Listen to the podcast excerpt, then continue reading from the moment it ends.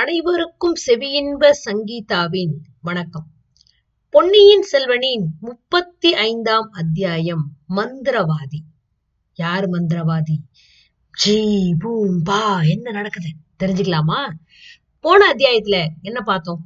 வந்தியத்தேவன் எப்படியோ அந்த சுவத்துல இருக்க ஏணி வழியா இளையராணினே தெரியாம அவ நந்தினியோட மாளிகைக்குள்ள போயிடுறான். அதுக்கப்புறம் அங்க போயிட்டு இளையராணிய பார்க்கும்போது இளையராணியத்தான் பக்கத்துல பார்க்க போறோம் அப்படின்னு கொஞ்சம் கொஞ்சமா அந்த வாசுகி பேசுறத வச்சு இவன் புரிஞ்சுக்கிறான். அதே சமயத்துல ஆனா இளையராணி இவனை எதிர்பார்க்கவே இல்லை. திடீர்னு இவனை பார்த்தோன்னா ஒரு மாதிரி அதிர்ச்சி ஆகுறா. அப்புறம் நீ என்ன மந்திரம் போட்டு இந்த பொண்ணை மயக்கி இப்படி உள்ள வந்த அப்படின்லாம் கேள்வி கேட்கிறா இப்படி ரெண்டு பேரும் பேசிக்கிட்டு இருக்காங்க இல்லையா? அப்போ இந்த அத்தியாயத்துல என்ன நடக்குதுன்னு தெரிஞ்சுக்குவோமா? அப்போ திடீர்னு நந்தினியும் வந்தியத்தேவனும் பேசிட்டு இருக்கும்போது தூரத்துல அந்த பேரிகையோட முழக்கம் கேக்குது. டம் டம் டம் ஊ அப்படின்னு ஒரே சத்தம் கேக்குது.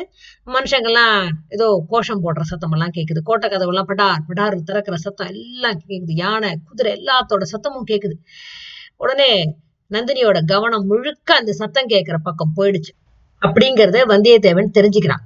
அந்த காவல்ல இருந்தாலும் அந்த பொண்ணு வாசுகி அவ திருத்தப்புன்னு ஒடியாந்து மாமா எஜமா வந்துட்டார் போல் இருக்கு அப்படிங்கிறா.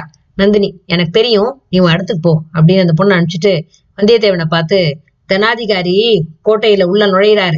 சக்கரவர்த்தியோட சேம லாபத்தெல்லாம் விசாரிச்சுட்டு கோட்டை தளபதியும் பார்த்து பேசிட்டு தான் இங்க வருவாரு. அதுக்குள்ள நீ போயிடணும்.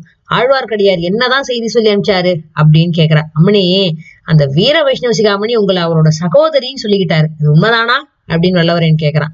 அதை பத்தி நீ ஏன் சந்தேகப்படுற? அப்படின்னு நந்தினி கேக்குறா. இல்ல பச்சை கிளியும் கடுவன் குரங்கும் ஒரு தாயோட குழந்தைங்கன்னு சொன்னா நம்ப முடியலல்ல அப்படிங்கிறான். நந்தினி சிரிச்சுட்டு ஒரு விதத்துல அவர் சொன்னது உண்மைதான். நாங்க ரெண்டு பேரும் ஒரே வீட்டுல ஒரே குடும்பத்துல வளர்ந்தோம். என்ன கூட பிறந்த தங்கச்சி மாதிரி தான் ரொம்ப பிரியமா பாத்துக்கிட்டாரு. பாவம் அவருக்கு ரொம்ப பெரிய ஏமாற்றத்தை கொடுத்துட்டேன். சரி அப்படின்னா அவர் என்ன சொன்னாரோ அதை உங்ககிட்ட சொல்லிடுறேன். ஆழ்வார்க்கடியார் என்ன சொன்னாருன்னா கிருஷ்ண பகவான் உங்களுக்காக காத்துக்கிட்டு இருக்காரு அப்படின்னு தான் நீங்க கண்ணனை கல்யாணம் பண்ணிக்கிற காட்சிய பாக்குறதுக்காக வீர வைஷ்ணவ பக்த கோடிகள்லாம் காத்துக்கிட்டு இருக்காங்கன்னு சொல்ல சொன்னாரு அப்படிங்கிறான். நந்தினி அப்படியே ஒரு பெருமூச்சு விடுறா. ஆஹா இன்னும் அவருக்கு அந்த சபலம் போவே இல்லை போல் இருக்கு. நீ அவரை பார்த்தா எனக்காக இதை சொல்லிடு. என்னை அடியோட மறந்துட சொல்லு. ஆண்டாள் மாதிரி பரம பக்தை ஆவறதுக்கான தகுதியெல்லாம் எனக்கு இல்லேன்னு போய் சொல்லு. நான் அதை ஒத்துக்கலம்மா அப்படிங்கிறான் வந்தியத்தேவன். என்னத்தை ஒப்புக்கல? நீங்க ஆண்டாளாக முடியாது அப்படிங்கிறத தான் நான் ஒத்துக்கொள்ளவில்லை.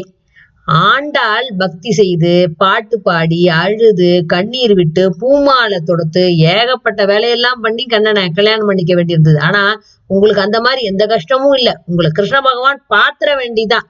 ருக்மணி சத்யபாமா ராதா கோபிகாஸ்ரீ எல்லாரையும் அப்படியே கையை விட்டுட்டு அவங்கெல்லாம் உட்கார்ந்திருந்த சிம்மாசனத்துல உங்களை ஏத்தி உட்கார வச்சிருவாரு அப்படின்னு வந்தியத்தேவன் சொல்றான். ஐயா நீங்க முகஸ்துதி செய்யறதுல ரொம்ப சமத்தரா இருக்கிறீர் அப்படின்னு நந்தினி சொல்லிட்டு அது எனக்கு பிடிக்கிறதே இல்லை தெரியுமா? அப்படிங்கிறா. அம்மனி முகஸ்துதின்னா என்ன? அப்படின்னு கேக்குறான். முகத்துக்கு நேரா ஒருத்தரை புகழ்ந்து பேசுறதுதான்ப்பா முகஸ்துதி.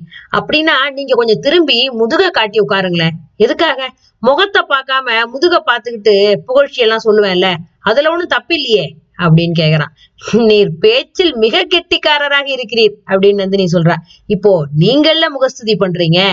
நீங்க வேணா உங்க முகத்தை கொஞ்சம் திருப்பி முதுக காட்டுறது தானே அப்படின்னு நந்தினியும் திருப்பி அதே மாதிரி கிண்டலா பதில் சொல்றாளா.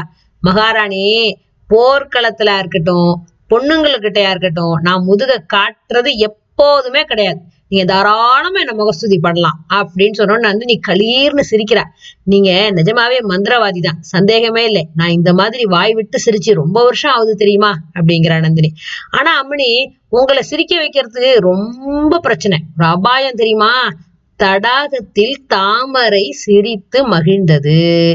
தேன் வண்டு மயங்கி விழுந்தது அப்படின்னு வந்தியத்தேவன் சொல்றான். நீங்க மந்திரவாதி மட்டும் இல்ல கவியும் போல் இருக்கே நான் முகஸ்துதிக்கும் அஞ்ச மாட்டேன் வசவுக்கும் அஞ்ச மாட்டேன் தெரியுமா? அப்படின்னு வந்தியத்தேவன் சொல்றான். உங்களை யார் இப்ப வசவுனாங்க? யார் உங்களை திட்டினாங்க? அப்படின்னு திருப்பி நந்தினி கேக்குறா. கொஞ்சம் முன்னாடி என்ன கவின்னு சொன்னீங்களே அப்படின்னா?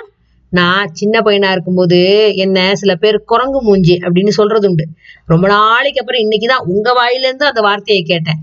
உங்களையா குரங்கு மூஞ்சின்னு சொன்னாங்க? யார் அப்பேற்பட்ட புத்திசாலிகள்? அப்படின்னு நந்தினி கேக்குறா. அவங்க யாருமே உயிரோட இல்ல மணி உங்களை நான் அந்த மாதிரி சொல்லல. கவி பாடக்கூடியவர் அப்படிங்கிற அர்த்தத்துல கவின்னு சொன்னேன். கொஞ்சம் கவியும் பாடுவேன். ஆனா பகைவர்களுக்கு முன்னாடிதான் பாடுவேன். வில் அம்புனால சாவாதவன் என் சொல் அம்புலையாவது செத்து போட்டுமேன்னு அப்படி அவங்க முன்னாடிதான் கவியெல்லாம் பாடுறது உண்டு அப்படின்னு சொல்லி அவனே சிரிக்கிறான். எப்பா கவிராஜ வீரசிங்கமே உங்களோட பெயர் என்னன்னு இவ்வளவு நேரம் சொல்லவே இல்லையே அப்படின்னு நந்தினி கேக்குறா. சொந்த பெயர் வந்தியத்தேவன் பட்ட பெயர் வல்லவரையன். ஓ அரச குலமா? பழைய புகழ்பெற்ற வானாதி ராஜர் குலத்துல பிறந்தவன். இப்போ உங்க ராஜ்யம்? ஓ இருக்கே மேல ஆகாசம் கீழே பூமி நான் பூமண்டலத்துக்கும் ஏக சக்கராதிபதி தெரியுமா? அப்படிங்கிறான் நந்தினி கொஞ்ச நேரம் அப்படியே வல்லவரையனை உத்து மேல கீழே மேல கீழே பாக்குறா அப்படி ஒண்ணும் நடக்காத காரியம் இல்ல. உங்க பூர்வீக ராஜ்யத்தை நீங்க திரும்பவும் பெறுவீங்க அப்படிங்கிறா. அது எப்படி சாத்தியம்? புலியோட வயிற்றுக்குள்ள போனது திரும்ப வருமா? சோழ சாம்ராஜ்யத்துல சேர்ந்த அரசு எப்படி திரும்ப கிடைக்கும்? கிடைக்கிற மாதிரி என்னால செய்ய முடியும். அம்மணி வேண்டாம் அம்மணி. ராஜ்யம் ராசையெல்லாம் எனக்கு எப்பவுமே கிடையாது. கொஞ்சம் இருந்ததும் இன்னைக்கு சுந்தர சோழ சக்கரவர்த்தியை பார்த்த உடனே அடியோட போயிடுச்சு. இந்த மாதிரி பிறர் கையை எதிர்பார்த்துதான் சக்கரவர்த்தியா இருக்கணும்னா ஐயோ அதை விட அடுத்த நாள் சாப்பாடு எங்க கிடைக்கும்னு தெரியாது. சுதந்திர மனுஷனா இருக்கிறதே மேல் அப்படின்னு என்னோட கருத்து கூட அதுதான் அப்படிங்கிற நந்தினி. அப்புறம் ஏதோ மறந்து போன விஷயத்தை அப்படியே ஞாபகப்படுத்திக்கிட்ட மாதிரி திடீர்னு ஆமா சின்ன பழுவேட்டரோட ஆளுங்க உங்களை எதுக்காக தேடுறாங்க? உங்களோட தாதி பொண்ணு என் மேல சந்தேகப்பட்டால அதே மாதிரி அவருக்கும் என் பேர்ல சந்தேகம் வந்துருச்சு. என்ன சந்தேகம்? இந்த பண லட்சண மோதிரம் எப்படி என்கிட்ட வந்துச்சு அப்படிங்கறத அவரோட சந்தேகம். நந்தினி முகத்துல லேசா ஒரு பயத்தோட சாயல் அப்படி தெரியுது. மோதிரம் எங்க? அப்படிங்கிறா. இதோ இருக்க மணி லேசுல அதை போக்கடிச்சிருவேனா தொலைச்சிருவேனா பத்திரமா தான் வச்சிருக்கேன். இது உங்ககிட்ட இருக்கிறது அவருக்கு எப்படி தெரிஞ்சது? நான் சுந்தர சோழ சக்கரவர்த்தியை பார்க்கணும்னு ரொம்ப நாளா ஒரு ஆசை வச்சுக்கிட்டே இருந்தேன். அதுக்கு இந்த முத்திர மோதிரத்தை உபயோகப்படுத்திக்கிட்டேன். பார்த்து முடிச்ச உடனே இந்த மோதிரம் என்கிட்ட எப்படி வந்ததுன்னு கோட்ட தளபதி கேட்டார். நீங்க என்ன பதில் சொன்னீங்க? அப்படின்னு நந்தினி கேட்கும்போது அவ குரல்ல ஒரு திகில் இருக்கு. உங்க பேரை சொல்லாமனே பெரிய பழுவேட்டையர் கொடுத்தாருன்னு சொல்லிட்டேன். அப்பா அது அவர் நம்பினாரா? அப்படின்னு நந்தினி கேக்குறா. நான் சொன்னதை முழுசா நம்பின மாதிரி தெரியல. அதனாலதானே பின்னாடியே ஆளுங்களெல்லாம் வேற ஏவி விட்டுருக்கிறாரு. அண்ணன் வந்தோடனே நிக்க வச்சு என்ன கேள்வி கேட்கலாம்னு நினைச்சிருக்கிறாரோ என்னமோ அப்படிங்கிறான் வந்தியத்தேவன்.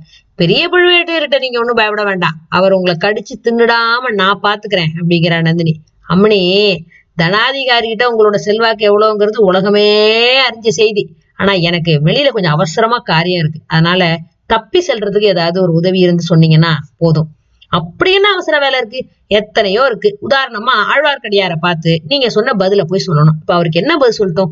நந்தினின்னு ஒரு சகோதரி இருந்தாங்கிறதே அடியோட மறந்துடுங்கன்னு போய் ஆழ்வார்க்கடியார்ட்ட சொல்லு அப்படிங்கிறாரு. சொல்லிடலாம். ஆனா நடக்கிற காரியம் இல்லையே. எது? உங்களை மறக்கிறதான் ரெண்டு தடவை தற்செயலா பார்த்த என்னாலேயே உங்களை மறக்க முடியாது போல் இருக்கே வாழ்நாள் எல்லாம் உங்களோடயே சேர்ந்து வாழ்ந்திருக்கிறாரு தங்கச்சி மாதிரி நடத்தியிருக்கிறாரு. அவரால் எப்படி உங்களை மறக்க முடியும்? அப்படியே நந்தினியோட முகத்துல ஒரு வெற்றியோட பெருமிதம். அதாவது நான் நினைச்சா யாரை வேணாலும் எப்படி வேணாலும் பண்ணிட முடியும் அப்படிங்கிற அந்த பெருமிதம் அவன் முகத்துல அப்படியே தெரிக்குது. வந்தியத்தேவனோட நெஞ்சு அப்படியே ஊடுருவி எடுக்குது அந்த கண்ணு. அப்படி அவனை பார்த்துக்கிட்டே சக்கரவர்த்திய பாக்குறதுக்கு நீங்க ஏன் அவ்வளோ ஆவலா இருந்தீங்க? அப்படின்னு நந்தினி கேக்குறா. உலக பிரசித்தி பெற்ற அந்த சுந்தர புருஷரை பாக்குறதுக்கு நான் ஆசைப்பட்டதுல ஆச்சரியம் என்ன?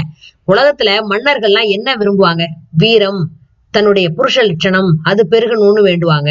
ராஜ்யமும் அதோட புகழும் விஸ்தரிக்கணும்னு வேண்டுவாங்க. அந்த மாதிரியே பிரஜைகளும் பிரார்த்தனை பண்ணணும்னு சொல்லுவாங்க. ஆனா நம்மளோட சக்கரவர்த்திய பத்தி புத்த பிக்ஷுகளோட மடங்கள்ல கூட என்ன பிரார்த்தனை செய்யறாங்க தெரியுமா?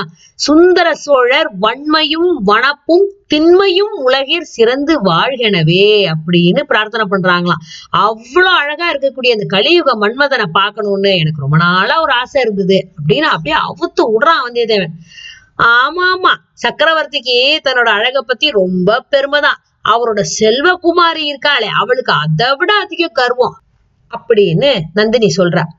குமாரியா யார சொல்றீங்க? அப்படின்னு வந்தியத்தேவன் கேக்குறான். பழையாறையில இருக்காளே ஒரு அகம்பாவம் பிடிச்ச கர்வி அந்த இளைய பிராட்டி குந்தவை தேவியை தான் சொல்றேன். வந்தியத்தேவா நீ அதிர்ஷ்டக்காரன்.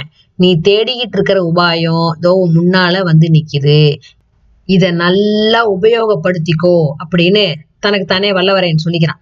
இவ்வளவு நேரமும் ஒய்யாரமா படுக்கையில சாஞ்சி படுத்துக்கிட்டு இருந்த நந்தினி திடீர்னு எழுந்து நிமிந்து உட்கார்றா. ஐயா நான் ஒண்ணு சொல்றேன். நீங்க அதை ஒப்புக்கிறீங்களா? அப்படின்னு கேக்குறா. சொல்லுங்க அம்மணி நீங்களும் நானும் ஒரு உடன்படிக்கை செஞ்சுப்போம் நீங்க எனக்கு உதவி செய்ய வேண்டியது நான் உங்களுக்கு உதவி செய்ய வேண்டியது. என்ன சொல்றீங்க? அம்மணி நீங்க சோழ நாட்டோட தனாதிகாரியோட ஒரு சக்தி சக்தி வாய்ந்த ராணி. நினைச்சத நினைச்ச மாதிரி சாதிக்கக்கூடிய சக்தி படைச்சவங்க. நானும் ஒரு செல்வாக்கும் இல்லாத காலனா காசு கூட பெறாத ஒரு சாதாரண ஓலை கொண்டு போற தூதன். நான் எப்படி உங்களுக்கு உதவி செய்ய முடியும்? அப்படின்னு வந்தியத்தேவன் கேக்குறான். அவன் உள்ளத்துல இருந்து பேசுறானா உதட்டுல இருந்து பேசுறானான்னு நந்தினிக்கு புரியல. அதை தெரிஞ்சுக்க ஆசைப்பட்டு அவனை அப்படியே பார்த்து பாக்குறான் ஆனா வந்தியத்தேவன் அதுக்கும் கொஞ்சம் கூட கலங்காம அசராம நிக்கிறான் அப்படியே. எனக்கு அந்தரங்கமா பணி செய்யறதுக்கு ஒரு ஆள் தேவைப்படுது. இந்த அரண்மனையில உங்களுக்கு வேலை வாங்கி கொடுக்குறேன். செய்வீங்களா? அப்படின்னு நந்தினி கேட்டோன்னே இதே மாதிரி வேலைய வேற ஒரு மாதரசிக்கு செய்யறேன்னு வாக்கு கொடுத்துட்டனே. அவ வேண்டான்னு நிராகரிச்சுட்டானா உங்ககிட்ட வரேன். அப்படிங்கிறான்.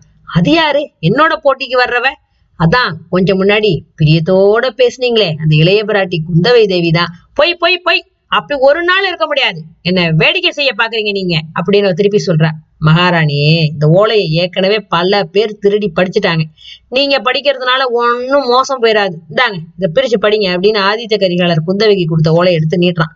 நந்தினி ஓலையை அப்படியே விளக்கு கடியில வச்சு படிச்சுட்டு அவளுக்கு அப்படியே கண்லேருந்து அப்படியே ஒரு தீ ஜுவாலை கிளம்புது அப்படியே. வந்தியத்தேவனுக்கு அது பக்குங்குது பாக்குறதுக்கு அப்படியே திருப்பி நந்தினி அப்படியே கம்பீரமா ஒரு பாவத்தோட திரும்பி வந்தியத்தேவனை பார்த்து ஐயா இந்த கோட்டையிலேருந்து உயிரோட தப்பி போகணும்னு நினைக்கிறீங்களா இல்லையா?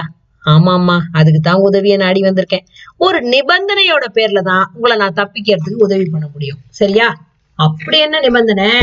இந்த ஓலைக்கு குந்தவை என்ன மறு ஓலை கொடுக்குறாளோ அதை கொண்டு வந்து என்கிட்ட காட்டணும். அதான் நிபந்தனை. சரியா? ரொம்ப அபாயமான நிபந்தனையா இருக்கே அப்படிங்கிறான் வந்தியத்தேவன். அபாயத்துக்கே அஞ்சாதவர் நீர் அப்படின்னு கொஞ்ச நேரம் முன்னாடி பெருமை அடிச்சுக்கிட்டீங்களே. அபாயத்துக்கு துணியணும்னா அதுக்கு தகுந்த பரிசு கட்டணும்ல. என்ன பரிசு கிடைக்கும் அப்படின்னு கேக்குறான் வந்தியத்தேவன் பரிசா? பரிசா வேணும். நீங்க கனவுலையும் நினைக்க முடியாத பரிசு உங்களுக்கு கிடைக்கும். சோழ சாம்ராஜ்யத்துல இன்னைக்கு சர்வ சக்தி வாய்ந்தவரா இருக்கிற பெரிய பழுவேட்டையர் எந்த பரிசுக்காக வருஷ கணக்கா காத்து கிடக்குறாரோ அந்த பரிசு உங்களுக்கு கிடைக்கும் அப்படின்னு கூறி நந்தினி அப்படியே வந்தியத்தேவனை அப்படியே ஒரு மோகன புன்னகையோட பாக்குறா. பாவம் வல்லவரையனோட தலை அப்படி சுழலுது. நெஞ்சே தைரியத்தை கடப்பிடி அறிவை இழந்துராத அப்படின்னு தன்னைத்தானே தேத்திக்கிறான். அப்ப அவனுக்கு உதவி செய்ய வந்த மாதிரியே தோட்டத்துல இருந்து ஒரு ஆந்தையோட அப்படியே கடூரமான குரல் ஒண்ணு கேக்குது. ஒரு தடவை ரெண்டு தடவை மூணு தடவை கேக்குது.